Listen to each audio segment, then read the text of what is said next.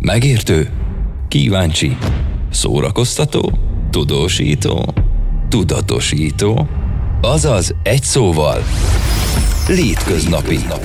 A Matosinka két hetente megjelenő közéleti rovatát halljátok Szabó Eszterrel.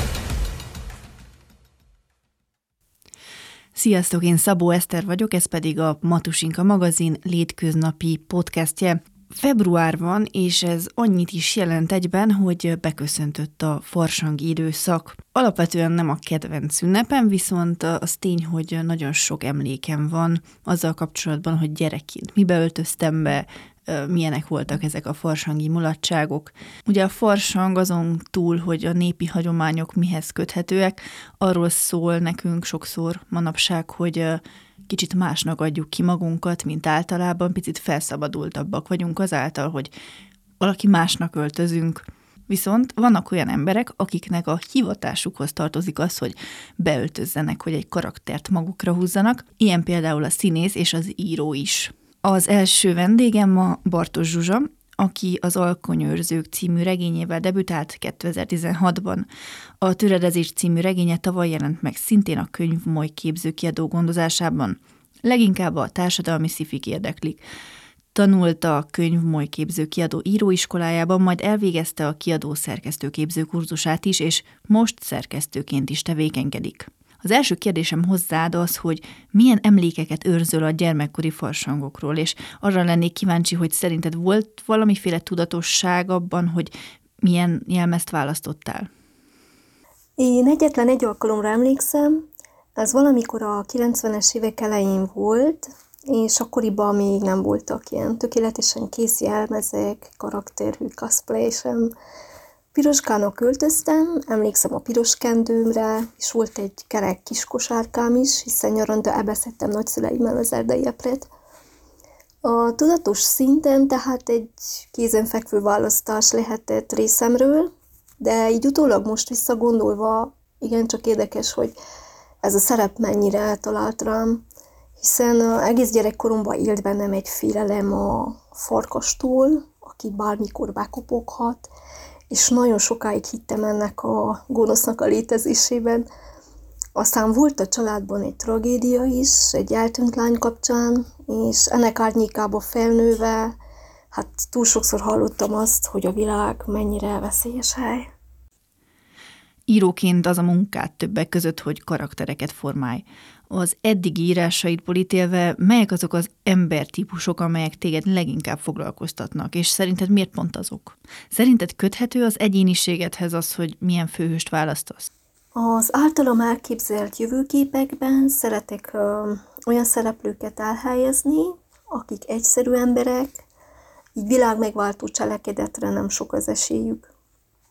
Ö, nem nevezhetőek hősöknek, hiszen morálisan a szürke zónát képviselik, a túlélés érdekében egy ideig próbálnak alkalmazkodni az aktuális társadalmi helyzethez, a normákhoz. Persze előbb-utóbb csak ütköznek, és végül kénytelenek szembefordulni az arról. Ezek a karakterek még hogyha nem is győzedelmeskedhetnek, nagyon sok esetben megtalálhatják a keserédes kiskapukat. Elsősorban a tematika és a világalkotás az, ami meghatározza és formálja a szereplőimet, de azért szerintem mindenképp szivárog a főszereplőkbe valamennyi az én egyéniségemből is, még hogyha nem is tudatosan. Olyasmikre gondolok, amiket az én életemben is értéknek tartok, vagy épp most fedezek fel értékként, de olyasmik is, amiket más szerepeim vagy élethelyzeteim miatt nem sikerül annyira megélni, kibontakoztatni. Olyasmi is beleszivároghat, ami épp nincs meg bennem, de csodálok másokban. Ugyanakkor volt már eset arra is, hogy tudtam, én egy ilyen helyzetben másképp cselekednék, mint a főszereplő. Hogy képzeljük el ezt a munkafolyamatot? Hogy fogsz neki megformálni egy karaktert? És mik azok a lépések, amiken végigmész ahhoz, hogy hitelesen tud ábrázolni azt a szereplőt? Nálam először a tematika és a világszabályai szoktak megszületni, és csak utána találom ki hozzájuk a karaktereket. Először azt döntöm el róluk, hogy milyen helyük van ebben az elképzelt társadalomban, miért boldogtalanok benne, hogyan próbálnak mégis túlélni, és amikor ütköznek a világ szabályaival, akkor mi motiválja őket abban, hogy a harcukat végigvigyék. Aztán ezután találom ki, hogyan néznek ki, és akkor már szinte a semmiből bukkannak fel a részletek, apróságok, amik a valósabb figurákká, kerekebb karakterekké varázsolják őket számomra. És amikor írsz, akkor mennyire tudsz távolságtartó lenni a szereplőddel, vagy mennyire viszi ő a sztorit, és mennyire vagy inkább te az, aki irányít? Eléggé beleélem magam a helyzetükbe, átveszem az érzelmeiket, így ilyenkor megszűnik a külvilág számomra, és annyira benne élek megíráskor, hogy a távolságtartás nem igazán valósulhat meg. Ezért is van az, hogy az írást szoktam pihentetni, amíg létrejön a távolságtartás, majd újraolvasom és tiszolgatom. Persze a terv és az elképzelés már előre megvan, hiszen szeretek projektként gondolni rá, amit lépésekre bontok, de a szereplők néha teljesen más irányba szokták vinni, és másképp alakítják. Ilyenkor hagyom magam sodortatni, mert általában egész jó dolgok szoktak belőle kisülni, sokkal jobbak, mint amiket én eredetileg kitaláltam. Persze előfordulhat az is, hogy nagyon elvisznek mellékutakra, zsákutcákba kötünk ki, és akkor olyankor tényleg szükséges a távolságtartás, hogy rájöjjek, hogyan tovább, és akkor szépen menjünk vissza a főútra. És hogyha magadat kéne mondjuk egy regényet főhősévé tenned, akkor milyen lenne az a szereplő? Azt hiszem, egy lassan élelődő, törékeny és fura figura lenne, aki hol hősiesen, hol csak nagyon szerencsésen keresgéli az édes keserű ösvényeket, mondjuk Oz birodalmában. Valószínűleg dorka lennék, nem piroska, de ettől még akadnának fejezetek, amikben a madárjesztő, másokban a bádog ember lennék, hiszen minden útszakasz, minden élethelyzet más-másféle keresésre hív. Én szeretném, ha többet tudnánk játszani, és jelmezeket próbálgatni, hiszen nem csak az azonosulás fontos, hanem az árugaszkodás is, hiszen talán így könnyebben meg tudjuk majd érteni mindazokat, akik valamiben mások, mint mi. Azt hiszem, hogy a legkézenfekvőbb munkahely, ami mondjuk a farsanghoz, a beöltözéshez talál, az a színész szakma. Simon Boglárka Katalin, a Marosvásárhelyi Tompa Miklós Társulat színésze most a vendégem. A közönség már számos szerepben több típusú karakter bőrébe bújva láthatta játszani estéről estére, a gyermeki játékosságtól egészen a női lélek legmélyig merült már alá, és tárta felszínre önmagát a színpadon. Tőled is azt kérdezném először, hogy van-e meghatározó élményed a farsanggal kapcsolatban, illetve szerinted volt-e valamiféle tudatosság abban, hogy mit választasz?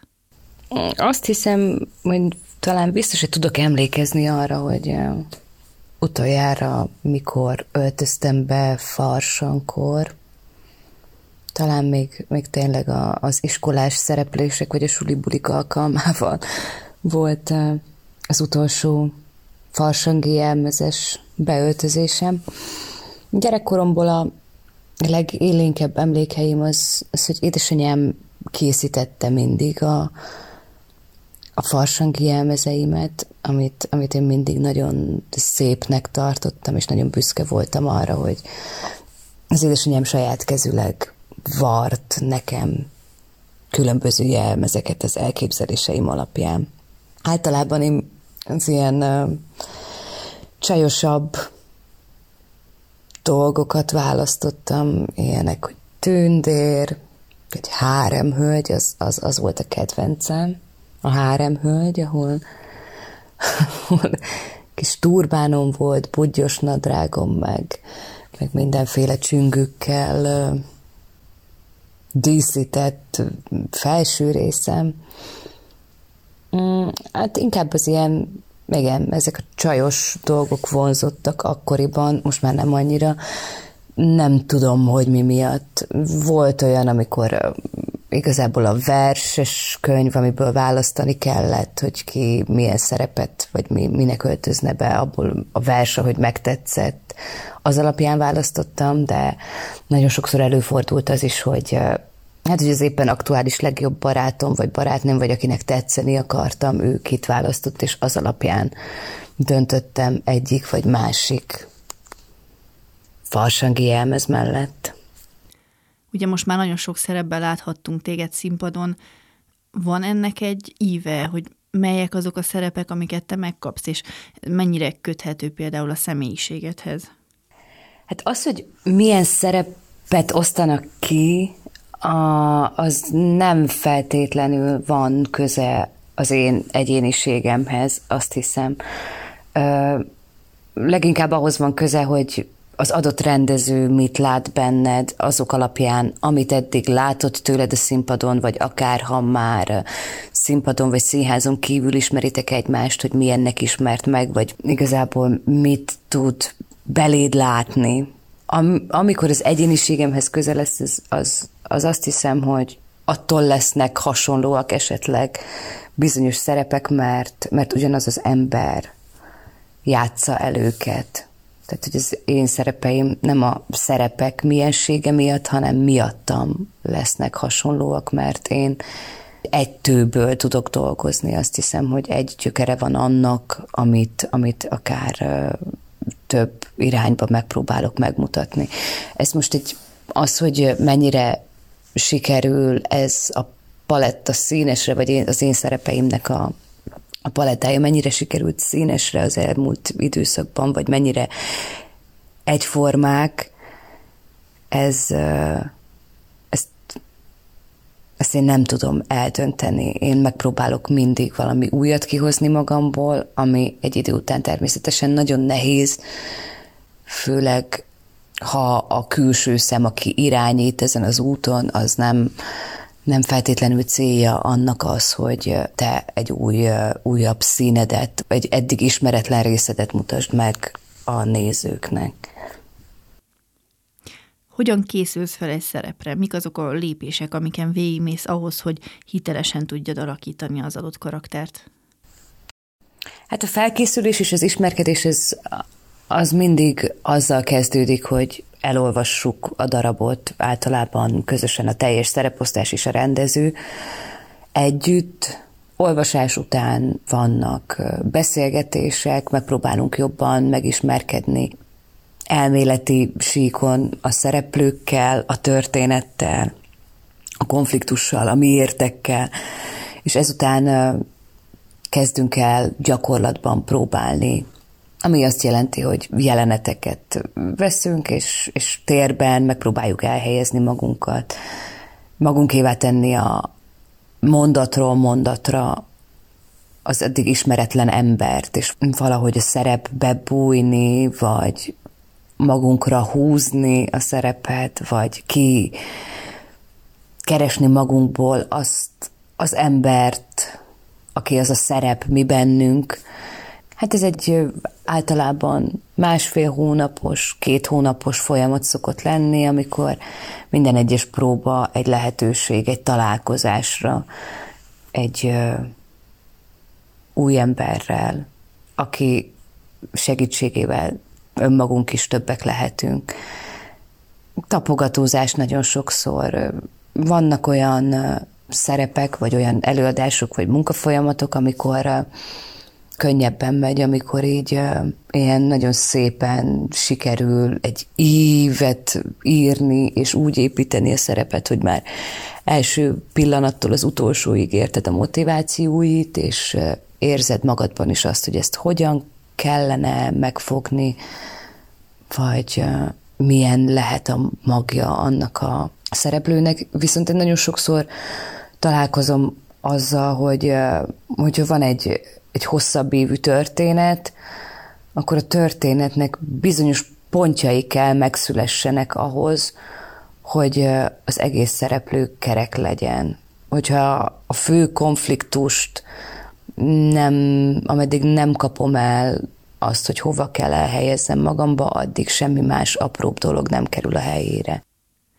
Én mindig azon gondolkoztam, hogy azért elég nehéz lehet szétválasztani a, a karaktert és mondjuk a valós életbeli énedet. Te mennyire tudod távol tartani ezeket a szerepeket, mármint hogy a próbán és az előadáson kívül? Nem most azon gondolkodom, hogy vajon mennyire kell egyáltalán távol tartani ezeket a, ezeket a történeteket, vagy mennyire nem kell távol tartani magadtól a, a színházon kívüli életedben. Az az igazság, hogy van már az az, az, a, az az időszaka egy próba folyamatnak, amikor nagyon nehéz arra a négy órára, ami a két próba között van, teljesen levetkőzni azt, amit napi nyolc órában, amiben létezel. Ugyanakkor meg kell tanulni egy, egy határt húzni a, a realitás és a színház között. Nagyon nehéz tud lenni, amikor, amikor egyszer csak felborul az egyensúly a valós életed és a színházban betöltött szerepeid között, amikor úgy itatódnak át a dolgok, hogy, hogy talán akár rossz kihatással is lehetnek a, a színházon kívüli életedre. Viszont nagyon érdekes, ahogy különböző élethelyzetekben kapnak meg olyan szerepek néha, amik segítenek előre lendíteni a magánéleti problémákat. És ugye nem régen lettél édesanyja is, azóta mennyire változott benned a színházhoz való viszonyod? Hát amióta anya lettem, azt hiszem, hogy talán egy picit könnyedebben tudom venni a színház csinálást. Nem egy élet tétje van, ami sokszor azt hiszem, hogy segít, vagy talán, talán jó levegőt tud adni mindannak, amit én a színpadon csinálok.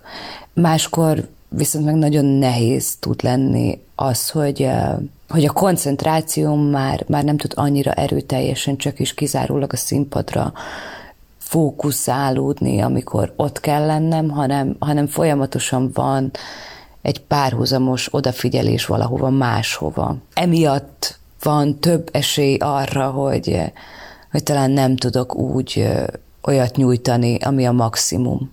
Ugyanakkor a játékkedv és a játékosság az talán nagyobb, nagyobb élvezet az is, hogy egy hosszabb idő után, amikor kikerültem, úgymond a körforgásból, azután visszakerülni, ez mindig üdítő az, hogy azt érzem, hogy másként is alkotó lehetek, nem csak az otthoni létben is.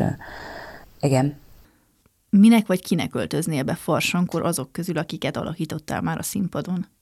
A farsang az, az nekem valahogy inkább egy, egy játékról szól, vagy, vagy nem is tudom, inkább egy ilyen kikapcsolódás, amibe nem tudnék egy olyan szereplőként menni, akit eljátszottam, mivel hogy ez már nem egy jelmez, ez már nem egy valaki tőlem teljesen távol álló entitás, hanem az már én is vagyok egy kicsit. Ez nem egy állarc mögé bújás lenne, hanem pont, hogy egy állarc levetkőzése. Talán azt hiszem, ez a különbség a farsang és a színház között, vagy a szerepek és a jelmezek között, hogy, hogy igen, színészként nem, nem egy állarcot veszel fel, hanem pont azt próbálsz levenni egy megírt történet által.